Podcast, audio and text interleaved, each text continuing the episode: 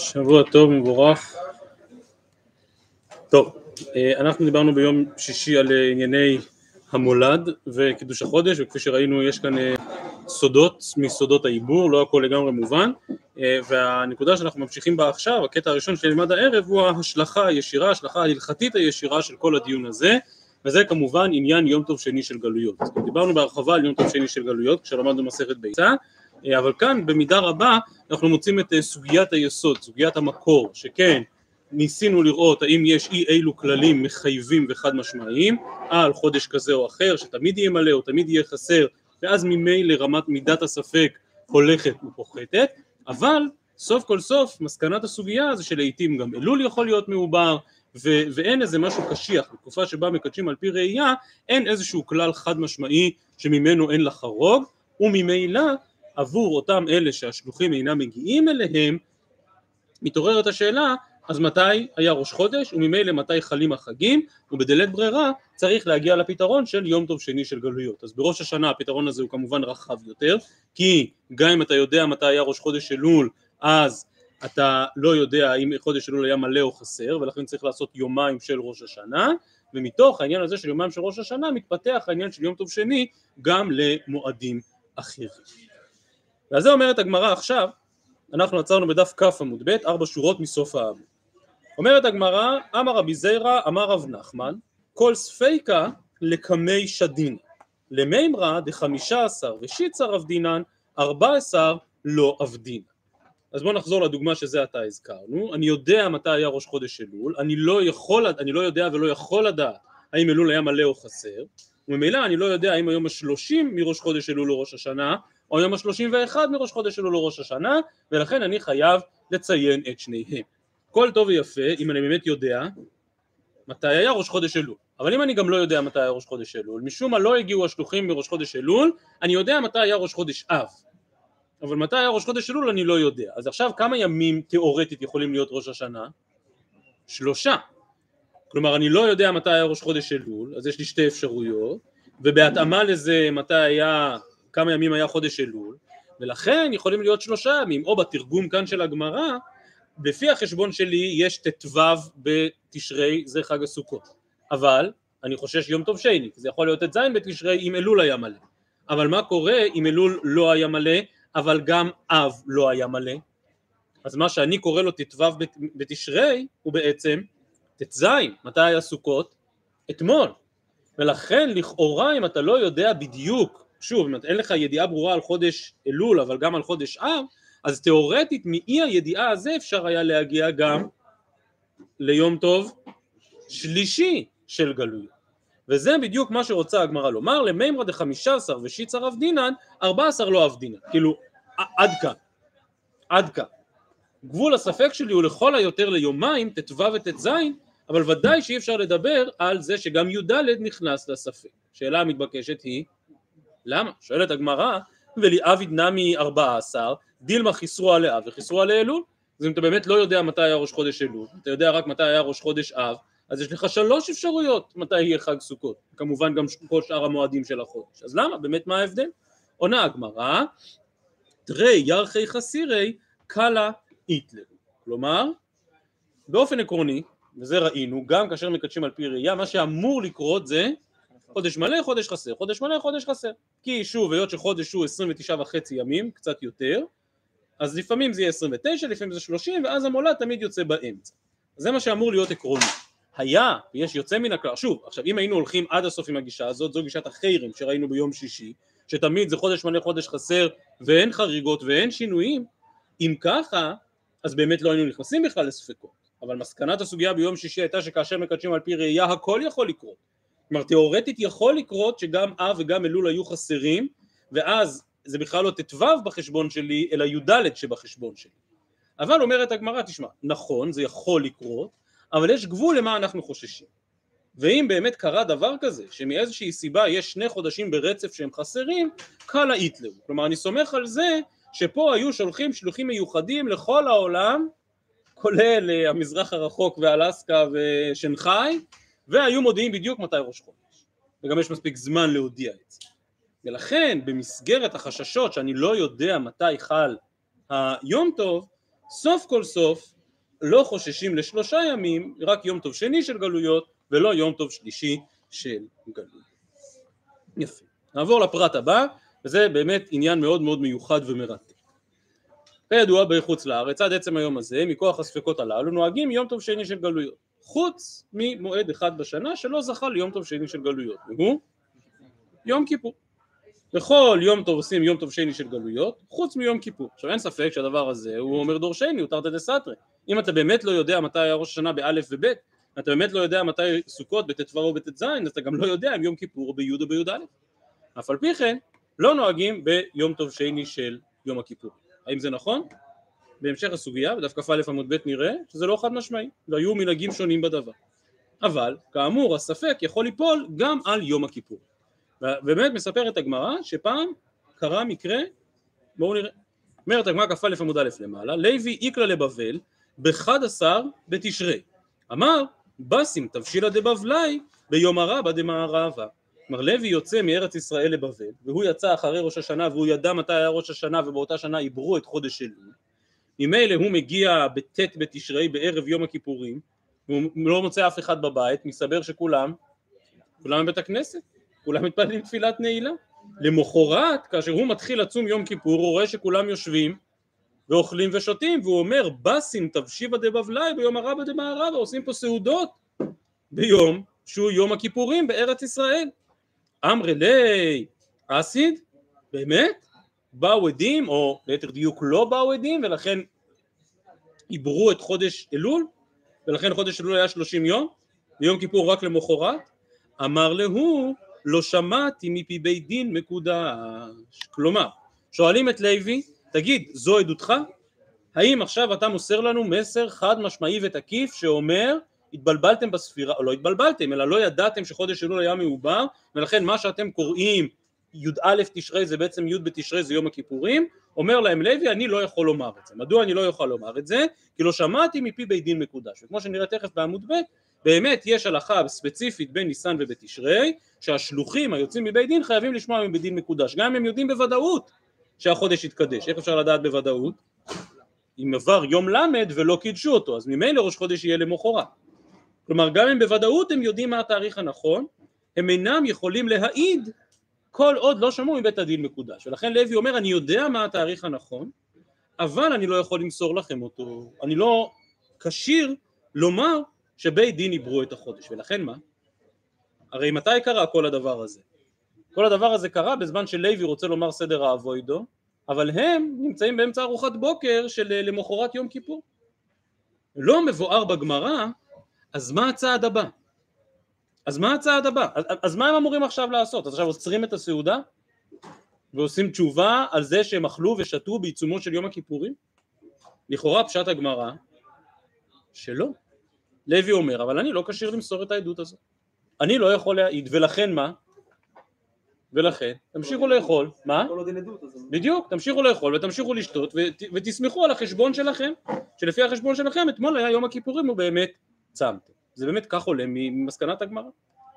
תימא שהגמרא לא שואלת את זה, אבל כל הראשונים כאן קופצים, התוספות בעקבותיהם כל שאר הראשונים, תקריא את זה בלשונם של התוספות, אומרים תוספות, ואם תאמר, ואך יניחם לאכול, ויש כאן ודאי איסור כרת דאורייתא.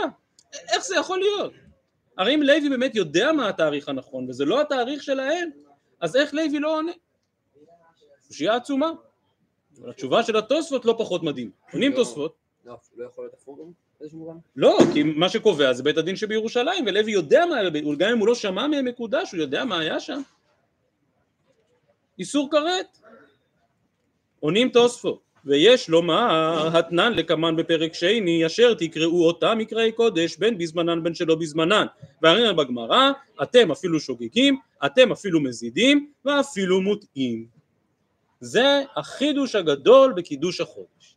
שהכל הולך לפי העם. ואתם ואפילו מוטעים. כלומר אם הלוח שלכם אמר שחודש אלול חייב להיות חסר וממילא י' בתשרי אצלכם היה יום הכיפורים אם אחר כך בית הדין הגדול בירושלים החליטו לעבר את החודש אין לכם עסק עם זה. עכשיו אם יבוא עד שליח בהתאם להגדרות שהן שישמע מבית דין מקודש בסדר אתם צריכים לקבל את דבריו.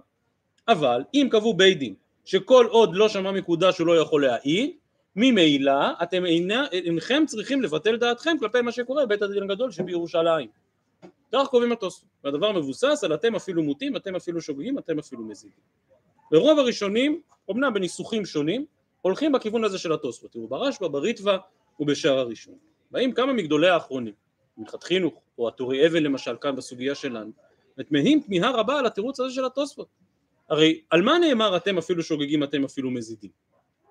על בית דין, שבית דין הוא הסמכות, וגם אם תוכיח לי באותות ובמופתים שאיזה שהם עדים הערימו על בית דין, או שבית דין טעה, טוב, אבל אתם אפילו מזידים, אתם אפילו שוגגים. אבל מה עולה מן התוספות? שאתם, אתם, אתם לא הולך רק על בית דין, אתם, אתם, אתם הולך על מה? על כל קהילה באשר היא. לקהילה הזאת יש לוח, הם עשו משהו לגיטימי, מישהו חושב שמה שעשו בבבל הוא לא לגיטימי? ודאי שהוא לגיטימי, לפי הכללים, אלול צריך להיות חסר, ואם אלול חסר אז אה, י' בתשרי זה י' בתשרי, ולא צריך לחשוש לאפשרות שעיברו את אלול. עכשיו הטורי אבן, פה כמו שאמרתי, לא מוכן בשום פנים ואופן לקבל את זה, עד כדי כך נדחק הטורי אבן לומר, אז בעצם מה קורה כאן בגמרא? יש כאן דין שעד אחד לא נאמן להעיד על קידוש החודש, כלומר לא חייבים לקבל את הדברים של לוי ולכן לא צריך לחשוש לזה. טוב, אבל הרמב"ם פוסק בפירוש בפרק ג' בהלכות קידוש החודש שעד אחד כן נאמן להעיד שבית דין קידשו את החודש. ולכן על כורחנו, עוד פעם אני אומר, הטור אבן לא מוכן לקבל את זה בשום פנים ואופן, אני חושב שמה שהוא אומר אבל לא פחות דחוק. ו- ושוב, וזה נגד הראשונים, אז כידוע, טורי אבן, השגסרי, הוא אף פעם לא, נכ- לא, לא אה, נרתע מלחלוק על הראשונים. אבל, אבל זה מפורש, בתוספות, ברשב"א, בריטב"א, שבאמת יש משהו בלוח שנתון לגמרי בידי העם, לא רק בידי בית הדין, אלא בידי העם. לכן, אם זה החשבון שיצא לכם, אז אתם אפילו שוגגים, אתם אפילו מזידים.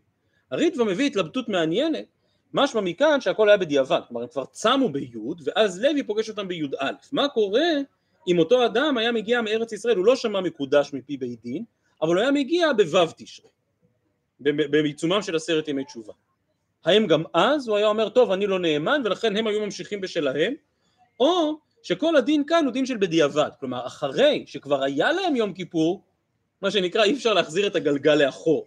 אי אפשר לחזור אחורה בזמן. אם כבר היה לכם י' בתשרי אז אי אפשר ליצור מחדש את י' בתשרי אבל אם עוד לא היה י' בתשרי אז אפשר לחזור אחורה בזמן ולהחליט שזה לא ו' תשרי היום אלא ה' בתשרי ולדחות את יום כיפור ביום אחד, וכאמור הריטווה מתלבט בנקודה הזו. אין ספק, ונגיע בעזרת השם השבוע לסוגיה של אתם אפילו שוגים, אתם אפילו מוטעים, אבל אין ספק שהחידוש כאן הוא חידוש גדול מאוד, באופן שבו התוספות משתמשים בתירוץ הזה כדי ליישב את אותה קושייה שהיא באמת קושייה עצומה. כמו שאמרתי מקודם, זה פלא שהגמרא לא שואלת את השאלה הזאת. אז אמרתי, כל הראשונים שואלים את השאלה הזאת, אבל זה פלא שאלה מסוג השאלות שהיינו מצליחים למצוא בגמרא עצמה. איך אתה יכול באיסור כרת להגיד, טוב, נו, אז היום לא יום כיפור. עד כאן בעניין הזה ומיד דף כ"א עמוד ב' נחזור עוד פעם למה שקראנו מקודם, למה שקראנו מקודם יום טוב שני של יום הכיפור. ממשיכה הגמרא עוברת לעניין אחר וגם עליו קצת דיברנו כשעסקנו ביום טוב שני מכריז רבי יוחנן כל היכא דמטו שלוחי ניסן ולא מתו שליחי תשרי לעבדו תרי יומי כלומר יש מקומות בגולה ששלוחי ניסן מספיקים להגיע ושלוחי תשרי לא איך זה יכול להיות? איך זה יכול להיות?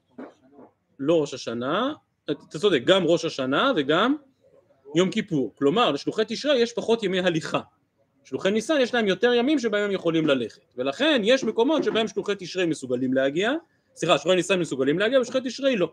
אומר רבי יוחנן, אבל מקום כזה ששלוחי תשרי אינם מגיעים, אז ממילא הם, מקום ששלוחי תשרי אינם מגיעים, מקום כזה נחשב חוץ לארץ. מקום כזה מחויב ביום טוב שני של גלויות, גם אם שלוחי ניסן מספיקים להגיע. מה חז רבי יוחנן, כל היכא דמטו שלוחי ניסן ולא מתו שלוחי תשרי, לעבדו תרי יומי, גזירה ניסן, עטו תשרי. אבל רבי אי בבר נגרי ורבי חייא בר אבא, איקלו לא אתרא, דהבה מתו שלוחי ניסן ולא מתו שלוחי תשרי, בדיוק מקום כזה, ששלוחי תשרי מספיק, לא מספיקים להגיע ושלוחי ניסן, כן, ועבדו חד יומא. כלומר התנהגו רק יום טוב אחד, לא יום טוב שני, זה כנראה היה בפסח, הם אמרו, אבל אנחנו יודעים מתי היה, הגיעו השלוחים, אמרו לנו מתי ראש חודש, אין לנו סיבה לעשות יום טוב שני. עבדו חד יומא. ולא אמרו לו ולא מידי, שמע רבי יוחנן ואיקפת, אמר לו לאו אמרי לכו, היכא דמטו שלוחי ניסן ולא מטו שלוחי תשרי, לעבדו תרי יומי, גזירה ניסן, עטו תשרי. כלומר, באמת רבי יוחנן סבור שאכן צריך להחמיר בדבר, וכל מקום שלא יכול בכל המועדים להיות בוודאות גמורה שהמקום הזה, שהוא יודע בדיוק מתי התאריך, ממילא חייב ביום טוב שני של גלויות. בפועל התקבל המנהג שכל מקום שהוא לא ארץ ישראל ממילא כבר מתחייב ביום טוב שני של גלויות אז הזכרנו אני חושב חלק מן העניין הזה כשדיברנו אז בביצה על יום טוב שני של גלויות מהם בדיוק גבולות הארץ לעניין הזה של מקום שלא מחויב ביום טוב שני של גלויות. כמו שאמרתי מקודם, אני חושב שאמרתי כ"א עמוד ב' זה הטעות זה כ"א עמוד א', ואנחנו חוזרים לעניין הזה של יום טוב שני של ראש השנה. הוא מספר את הגמרא רבה הווה רגיל דהווייתיב בתעניתא תרי יומי. כלומר, רבא באמת נקט שיש גם יום טוב שני של יום הכיפורים. גם ביום כיפור יש יום טוב שני, והיה מתענה שתי יממות ברצף, 48 שעות. זימנה חדה אשתכח קבתי, כלומר, פעם אחת התברר שהוא צדק, כמו הסיפור עם לוי. כלומר, בבבל הניחו שאלול חייב להיות חסר ולכן הם יודעים מתי יום הכיפורים, אבל הייתה שנה אחת שבאמת הגיע שליח ואמר, עברו את חודש אלול. ורבא אומר, היה לי שווה כל החיים להתענות, וזה באמת תענית קשוחה, 48 שעות ברצף, כדי שבאותה שנה לא חיללתי את יום הכיפורים. כלומר, למרות מה שאמרנו מקודם, שאתם אפילו שוגגים, אתם אפילו מצידים, אבל רבא אמר סוף כל סוף למי חשמי הבית. ולכן באופן קבוע היה מתענה יומיים ברצף ביום הכיפורים. אבל מספרת הגמרא את הצד השני של המטבע וזה רב נחמן יתיב בתענית הכולי יומא דכיפורי כלומר התענה ביום כיפור כי הוא חשב שהוא יודע מתי לאורתא כלומר לפנות ערב בדיוק כמו הסיפור של לוי עתה הוא גברא אמר לי למחר יום הרבה במערבה לא לא לא עברו את אלול. עכשיו יש לנו כבר הרבה סיפורים גם בסיפור של לוי גם בסיפור של רבא גם של רב נחמן כנראה שזה שעברו את אלול לא היה עד כדי כך נדיר פשוט אולי הכל היה בשנה אחת. על כל פנים הוא בא לרב נחמן ואומר אני מאוד מצטער אבל חייבים לנהוג, בעצם צמת בתשעה, גם פספסת את כל האוכל בתשיעי, אבל גם אתה צריך להמשיך להתענות בעשירי. אמר למיכה את, שואל רב נחמן את אותו שליח, מאיפה מיכה נטע, אמר לי מדם הריע, זה שם המקום, אמר לי דם תהא אחריתו, קרא עלי קלים היו רודפינו, כלומר אתה הורג אותי. גם ככה קשה לי 24 שעות ברצף לצום, זה אפילו קצת יותר מ-24 שעות, עם תוספת יום כיפור וכולי, אני לא בטוח שאני אעמוד בזה. ובאמת, כמו שאמרנו, לצום 48 שעות, לצום שתי יממות ברצף, זה עניין שהוא לא כל כך פשוט. אז רבא נהג ככה. רב נחמן, לכאורה משמע הסיפור שגם רצה לנהוג ככה, רק אמר, הדבר הזה קשה עד כדי פיקוח נפש, עד כדי שפיכות דמים. קלים היו רודפינו, כלומר שמישהו פה רוצה להרוג אותי. אבל, זו באמת נקודה מרתקת. רבים מראשוני אשכנז מציינים שזה היה מנהגם. כך בהגות מימוניות, בתשובות מהר"ם מרוטנבורג, באור זרוע ואחרים, כולם מביאים את המנהג הזה שאכן היו מתענים שתי יממות ברצף, שאכן היו מתענים, עושים יום טוב שני ליום הכיפורים, מתענים גם בי' וגם בי"א בתשרי, וכולם נסמכו על רבא, ואמרו שאנחנו נוהגים כמו רבא, שבאמת היה מתענה יומיים. אבל רבים מן הראשונים, כמו שאמרתי, כולם מצטטים את המנהג הזה, אבל רוב מי שמצטט אותו דחה אותו. מי שרוצה לראות סיכום הדברים בבית יוסף ממש בשורות האחרונות של הלכות יום הכיפורים סוף סימן תרכ"ד זה הסימן האחרון נדבר על ענייני הבדלה ביום כיפור וכולי וממש בסוף הסימן הבית יוסף מביא את כל הדיון הזה והתנגדו לאותו מנהג לעשות יום טוב שני של יום כיפור משתי סיבות שונות. סיבה אחת שקשורה למה שנרמז כאן בסוגיה או מפורש בירושלמי דווקא לא אצלנו אלא ירושלמי במסכת חלה. ירושלמי במסכת חלה גם כן מביא את המנהג הזה של כאלה שהיו מתענים יומיים ביום הכיפורים יום טוב שני של יום הכיפורים ואומר זה פיקוח נפש. ירושלמי ממש מספר פעם היה מישהו שעשה את זה ומת. זה באמת לא קל זה, זה יכול לקרות בן אדם שצם שתי יממות ברצף. ולכן יש כאלה שהתנגדו לזה מצד פיקוח נפש שבדבר מעניין מאוד שהבית יוסף שם משמע שהוא לא מתנגד מצד הפיקוח נפש למה בית יוסף מתנגד? כי הוא אומר זה מיותר למה זה מיותר? כי לרבה כאן כמו שהגמרא מספרת באמת היה באמת היה ספק אמיתי, הוא באמת לא ידע מתי יום כיפור, זימנה חדה אשתכח כבתי, כלומר שנה אחת באמת התברר שהייתה כאן טעות, אבל כשאנחנו לא מקדשים על פי ראייה, אלא מקדשים על פי הלוח בתקופת הראשונים, לא יכולה להיות טעות. כלומר, אתה יודע מה יום כיפור האמיתי, אתה יודע מתי י' בתשרי. נו, אז אם אתה יודע מה התאריך האמיתי, אז למה עושים יום טוב שני של גלויות? תשובה, מנהג אבותינו בידינו. נו, אז מנהג אבותינו בידינו קיים על כל המועדים, מנהג אבותינו בידינו לא קיים על יום הכיפורים. ולכן הבית יוסף אומר לא לצום יומיים לא מצד השיקולים של פיקוח נפש, אלא מצד יוהרה, מצ... מצד שיקולים כאלה. זה מה שמופיע שם בבית יוסף. אבל לא מצד העניין ש... של, של הפיקוח נפש שבדבר. כלפי מה הדברים אמורים? שאם באמת, הרי בית יוסף אומר למה לא לעשות יומיים? כי אתה יודע מה התאריך האמיתי. אבל בדברי ימי ישראל, נדמה לי שהזכרנו את זה, היו תקופות שבהם אנשים באמת לא ידעו מתי יום הכיפורים. אנחנו מכירים סיפורים כאלה מהשואה, אבל בשתי תצורות שונות. תצורה אחת זה מה שכבר הזכרנו, זה כל עניין ישיבת מיר שנמלטה לשנגחאי והיה ספק אמיתי של קו התאריך ולכן לא ידעו מתי יום הכיפורים. היו שם כאלה שהטענו יומיים, וזה צד אחד שלא לדעת מתי יום כיפור. אבל יש כמה וכמה סיפורים דווקא על אלה שלא נמלטו מאירופה אלא שנשארו בה, שאנשים היו במחנה ואיבדו לגמרי את החשבון, לא ידעו איזה יום היום, לא ידעו מה התאריך, חשבו שהיום יום כיפור, ופתאום חלפה איזה רכבת או חלף משהו וצעקו להם אנשים מחר יום כיפור, מחר יום כיפור. באמת אנשים איבדו לגמרי את הלוח, איבדו לגמרי את לוח השנה. ואלה מצבים שבהם היה ספק אמיתי. עכשיו משמע מן הבית יוסף שכשיש ספק אמיתי אז באמת יש עניין להתענות יומיים. רק כשאין לך ספק אז יש כאן בעיה של, של יוח. או יש כאן בעיה שלא תתגודדו, הבית יוסף מזכיר שם, של אגודות אגודות. טוב, אז זה באמת מעניין, התופעה הזאת של יום טוב שני, כך או כך, בשולחן ערוך הוא לא מתייחס לזה, אבל הרמ"א שם, כמו שהזכרתי, בסוף סימן תרכ"ד יש הגעה ארוכה של הרמ"א, ושם הרמ"א באמת אומר שוודאי שאף אחד לא ינהג במנהג הזה, ולא מתענים יומיים יום טוב שני של יום הכיפור. עד כאן בעניין הזה. אומרת הגמרא, וזה הקטע האחרון בסוגיה, הוא חוזר אל ענייני אה, המולד המדויק שעליו דיברנו ביום שישי. שלח לי רב הונא ברבין לרב, כדחזית דמשכה תקופת טבת עד שיצר בניסן, אמרה לה הישתה ולא תחוש לה. דכתיב שמור את חודש האביב, שמור אביב של תקופה, שיהא בחודש ניסן. כלומר סוף כל סוף למה אנחנו מעברים אחת לכמה שנים? כדי שהאביב, כדי שחודש ניסן באמת יחול באביב, כדי להתאים את לוח השנה הירחי ללוח השנה השמשי לעונות השנה. ולכן הוא אומר, דע לך, שגם אם אין לך ידיעה ברורה, כן עברו, לא עברו, יש כלל מאוד פשוט, וזה, אם אתה רואה שתקופת ניסן, כלומר תקופת האביב, לא חלה עד לט"ז בניסן, חייבים לעשות שנה מעוברת. כלומר זה שא' ניסן יהיה עוד בתקופת טבת, זה לגיטימי. אבל זה שט"ז בניסן ייפול בתקופת טבת, זה כבר מאוחר מדי.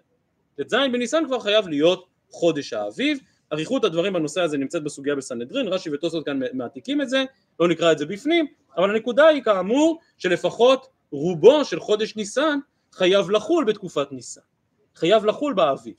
מה קורה אם תקופת טבת, אם, אם תקופת ניסן מתחילה בט"ו בניסן? אז פה אפשר לשחק עם הימים, לא חייבים לעבר את השנה, אלא אפשר מה לעשות? לחסר את חודש, את חודש אדר.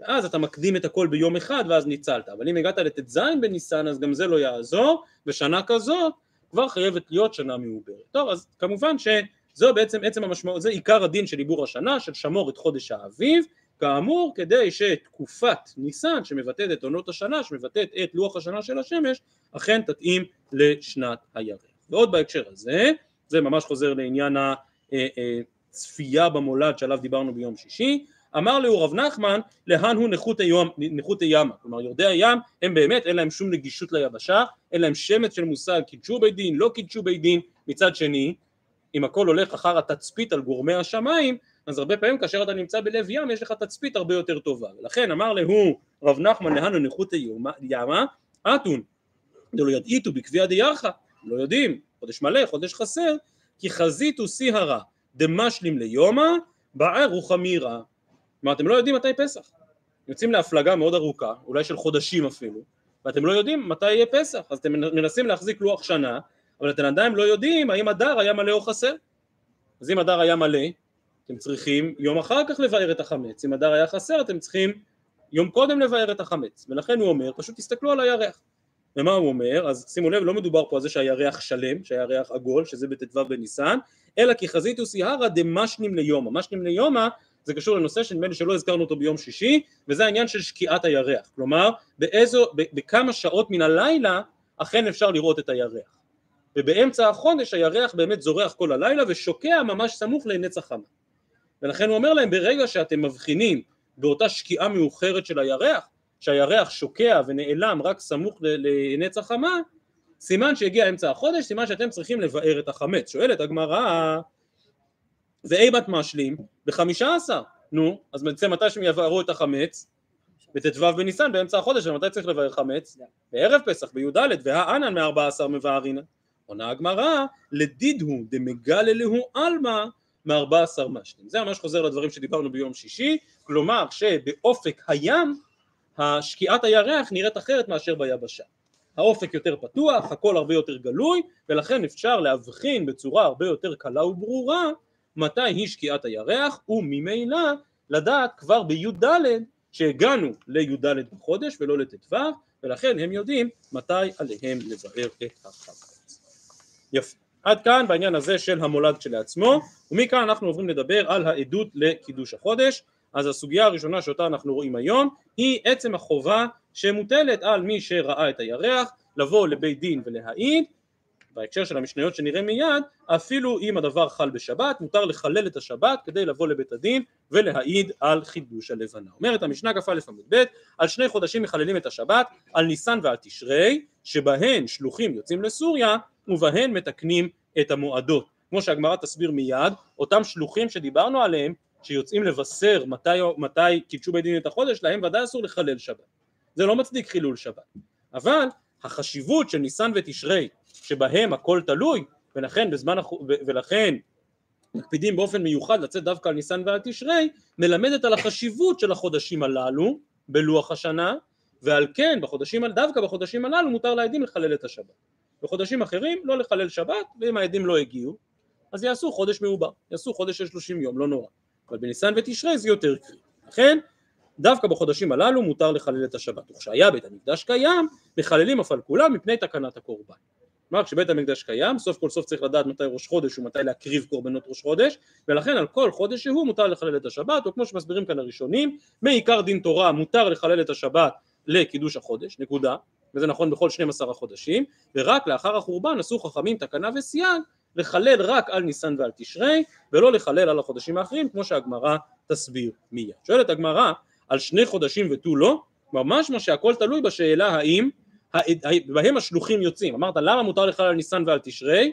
כי בהם השלוחים יוצאים, אבל לא נכון, השלוחים יוצאים גם גם על אב וגם על אדר וגם על כסלו, אומרת הגמרא שני חודשים ותו לא, אורמינו על שישה חודשים השלוחים יוצאים, זה המשנה הקודמת, אמר רבה יחי כאמר, על כולם שלוחים יוצאים מבערב, על ניסן ועל תשרי, עד שישמעו מבית דין מקודש, זו הלכה שראינו מקודם לגבי לוי, כלומר ניסן ותשרי בגלל מרכזיותם בלוח השנה החמירו עליהם בהקשר של השלוחים, לומר שעד שלא שמעת מפי בית דין מקודש אתה לא יוצא לבשר את זה בגולה. חומרה, גם היא מסכימים הראשונים שהיא מדי רבנן, כמו שמפורש ברמב"ם ובשאר הראשונים. על כל פנים, מזה למדנו את חשיבות ניסן ותשרי.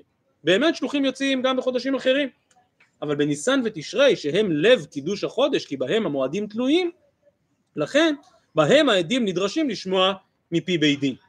היות שאלה שני החודשים החשובים, ממילא בזמן חורבן דווקא על שני החודשים הללו מותר לחלל את השבת אבל לא על חודשים אחרים. אבל שוב לא להתבלבל לחלל את השבת הכוונה בעדים שבאים להעיד לא בשלוחים. השלוחים באף חודש לא יכולים לחלל את השבת. כל מה שרצינו להסביר זה למה החשיבות של ניסן ותשרי שדווקא בהם אתה מתיר לעדים שבאים לבית דין להעיד לחלל את השבת. תניא נמי הכי על כולן יוצאים מבערב ועל ניסן ועל תשרי עד שישמעו מבית דין מקודש. תנו רבנן מנהג שמחללים את השבת בגלל שחייבים עליהם את השבת, תלמוד לומר אלה מועדי השם אשר תקראו אותם במועדם, יכול כשם שמחללים עד שיתקדשו, כך מחללים עד שיתקיימו, כלומר כמו שמותר לחלל את השבת כדי לקדש את החודש, ככה מותר לחלל את השבת כדי להודיע את זה בגולה, תלמוד לומר אשר תקראו אותם, על קריאתם אתה מחלל, והיא אתה מחלל על קיומן. כלומר מותר לחלל את השבת רק כדי לקדש את החודש, אבל לא כדי לבשר את הבשורה בחוץ לארץ. בקיצור כשהיה בית המקדש קיים מחללים אף על כולם בני תקנת הקורבן, תנו רבנן בראשונה היו מחללים אף על כולם, משחרר בית המקדש אמר להם רבן יוחנן בן זכאי וכי יש קורבן? מה כל כך נפקא מינה מתי ראש חודש? הרי בלאו הכי אין קורבנות ראש חודש. התקינו שלא יהיו מחללים אלא על ניסן ועל תשרי בלבד. אומרת המשנה בין שנראה בעליל בין שלא נראה בעליל כלומר גם הירח ממש ממש שמיים בהירים לחלוטין בכל מקום רואים את הירח החדש אף על פי כן מחללים עליו את השבת. רבי יוסי אומר אם נראה בעליל אין מחללים עליו את השבת מדוע? כי כפי שאני רואה אותו כאן במרחק מירושלים ודאי ראו אותו גם בירושלים חבל על חילול השבת שלי כמובן הלכה כדעת הנא קמא לך תדע אולי פה בשמיים בהירים ובירושלים שמיים מעוננים או שאף אחד לא יסתכל וכן הלאה ולכן אתה לא מחשב חשבונות כאלה אם אתה ראית את הירח מותר לך לצאת גם במחיר חילול שבת לירושלים ולהעיד ועוד מעשה ממש מעניין לעניין באותו העניין מעשה שעברו יותר מארבעים זוג ויקבם רבי עקיבא בלא עוד. שלח לו רבן גמליאל, אם מעכב, אתה את הרבים, נמצאת המחשילן לעתיד לבוא. אז יש כאן דיון בין המפרשים, האם הסיפור הזה היה לשבת, ולכן רבי עקיבא עיכב אותם, כי הוא אמר אין הצדקה לחילול שבת המוני, 40 זוגות כבר עברו בלוד בדרך לירושלים, כולם ראו את החודש, אז בטוח בית דין יהיה כבר מספיק עדים, חבל על החילול שבת, או שאולי הסיפור הזה לא קשור לשבת. גם ביום חול רבי עקיבא אמר חבל על המאמץ, חבל על הטרחה, יש כל כך הרבה אנשים שעברו. אז זה משיב לו רבן גמליאל, אם מעכב אתה את הרבים, נמצאת המכשלן לעתיד לבוא, שזה יסוד חשוב ועקרוני שנמצאת המכשלן לעתיד לבוא, ובעזרת השם עוד נדבר עליו בפעם הבאה במסכת שלנו, שנגיע לעניין נמצאת המכשלן לעתיד לבוא, כאשר הגמרא תזכיר את ההיבטים של זה גם בהלכות פיקוח נפש, עוד נגיע לדבר גם על זה. אם כן אמרה המשנה שאם נראה בעליל, יש מחלוקת תנאים האם להעיד או לא. מה זאת אומרת נראה בעליל? בעליל הכוונה בהיר, ברור. שואלת הגמרא מהי משמע דהי עליל לישנא דמיגלי הוא, כלומר שהכל גלוי ושקוף. אמר רבי אבאו אמר קרא, אמרות השם אמרות טהורות, כסף צרוף בעליל לארץ מזוקק שבעתיים. טוב, אז האמת שדווקא מפרשי תהילים הסבירו קצת אחרת את המילה בעליל בהקשר שם, אבל הגמרא כאן מבינה שכסף צרוף בעליל הארץ, הכוונה כסף מאוד בהיר, טהור, שקוף, ולכן אה, מהפסוק הזה למדים שנראה בעליל הכוונה שהוא נראה באופן מאוד ברור. מעניין לעניין שלא באותו העניין מביאה הגמרא עוד דבר אגדה, מסביר רש"י מה הקשר, הקשר הוא שנאמר כאן על התורה שהיא מזוקקת שבעתיים, מה זאת אומרת שבעתיים? אז אומר רש"י שהגמרא כאן מבינה שבעתיים הכוונה שבע כפול שבע, פעמיים שבע דהיינו ארבעים ותשע, יש ארבעים ותשעה שערי חוכמה, ארבעים ותשעה שערי תורה זו המשמעות של הפסוק אמרות השם אמרות טהורות מזוקק שבעתיים ועל זה רב ושמואל. אחד אמר חמישים שערי בינה נבראו בעולם וכולן ניתנו למשה חסר אחד ומשה הגיע לארבעים ותשעה שערי בינה לא זכה לשער החמישים שנאמר ותחסרהו מעט מאלוהים ביקש קהלת למצוא דברי חפץ ביקש קהלת להיות כמשה. יצתה בת קול ואמרה לו וכתוב יושר דברי אמת, זה המשך אותו פסוק שם בסוף קהלת, ולא קם נביא עוד בישראל כמשה. זה אם כן דרשה אחת, הגמרא לא אומרת מה דרש רב ומה דרש שמואל, אבל לפי דעה אחת, משה רבנו אכן הגיע ל-49 שערי חוכמה, לא הצליח להגיע לשער החמישים, לשער הנון, שזה כנראה קשור לגאולה העתידה, וזה יהיה רק אחר כך. אנחנו יודעים, יש כאלה שאומרים שבעם ישראל במצרים היה שקוע במ"ט שערי טומאה, ואם היה מגיע לשער הנון, בשער החמישים אז כבר לא הייתה תקווה. מקובלים יש כאלה שמסבירים הפוך, בעל הלשם שמסביר הפוך ואומר מה פתאום, אין דבר כזה שער החמישים בטומאה. מה שקרה זה שהאור הגדול של יציאת מצרים הגיע ל-49 שערי אורה, שערי חוכמה, אבל אם היו מגיעים לשער הנון אז זה כבר היה התיקון השלם של העולם ועוד לא הגיעה העת באותה תקופה. על כל פנים, כך הם מסבירים את הפסוק בקהלת, שביקש קהלת להיות כמו משה, כלומר להגיע ל-49 שערי טומאה, יצתה בת קול ואמרה לו וכתוב יושר דברי אמת תקרא מה כתוב בתורה. מה כתוב בתורה? ולא קם נביא עוד בישראל כמשה לא תוכל להגיע למעלתו של משה. אבל הדעה השנייה בין רב ושמואל אומרת ואחד אמר בנביאים לא קם במלכים קם. כלומר יכול להיות שגם שלמה הגיע למעלת משה רבנו. ל-49 שערי חוכמה אולי אפילו יש 50 שערי חוכמה. ובכל זאת אלא מה אני מקיים ביקש קהלת למצוא דברי חפץ? כוונה שביקש קהלת לדון דינין שבלב שלא בעדים ושלא בהתראה. יצתה בת קול ואמרה לו וכתוב יושר דברי אמת על פי שניים עדים יקום דבר. כלומר באמת יכול להיות שההשגות של קהלת בחוכמה היו כמו של משה רבנו. הוא לא נפל ממעלת משה רבנו. שוב הגמרא לא אומרת שעלה על משה רבנו אבל שלא נפל על משה רבנו. ובכל זאת גם מי שהגיע לאותה השגה נפלאה יוצאת בת קול ואומרת לו על פי שניים עדים יקום דבר. כלפי מה הדברים אמורים מי אולי הציץ במה ששלחתי מקודם.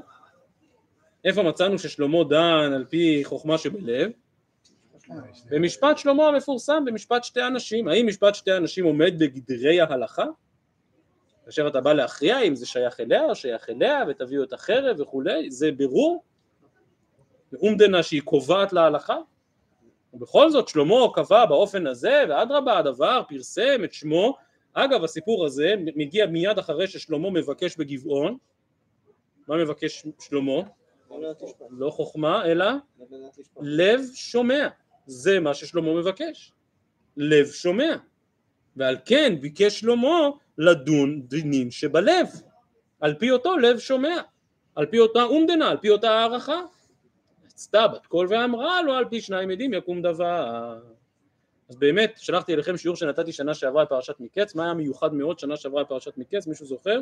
שהיא לא הייתה שבת חנוכה, כלומר זה נדיר, זה לא קורה הרבה, שבשבת מקץ איננה שבת חנוכה ואז קוראים בה בהפטרת מקץ כשהיא לא יוצאת בחנוכה, קוראים בה את משפט שלמה המפורסם, וכאמור דנו הרבה בהלכה במשפט שלמה, אז הדף הזה ששלחתי אליכם מקודם, אותו שיעור מחולק לשני חלקים, החלק הראשון דברי המפרשים על הסוגיה שלנו, שבאמת מסבירים שהגמרא כאן רומזת לעניין משפט שלמה, ולזה שאי אפשר לדון דינים שבלב, יש קטע מאוד אה, בוטה במדרש רבה לקהלת שאחד החכמים אומר שאילו שלמה כבר היה מביא את החרב ורוצה לחתוך את התינוק הייתי קופץ עליו וחונק אותו. כאילו שזה לא עובד ככה, בית דין לא דן ככה, זה ביטוי מאוד חריף, תראו שם במדרש רבה, בפרשת, במדרש רבה על קהלת, אה, אז על כל פנים זה שאלה כללית של לדון על פי אומדנה, ויש מפוסקי הזמן, וזה החלק השני של אותו שיעור, זו נקודה מאוד מעניינת, שקשרו את הסוגיה הזאת לשאלה שגם בתי המשפט מאוד מאוד מתחבטים בה בעשרות השנים האחרונות, וזו שאלת הפוליגרף בהלכה.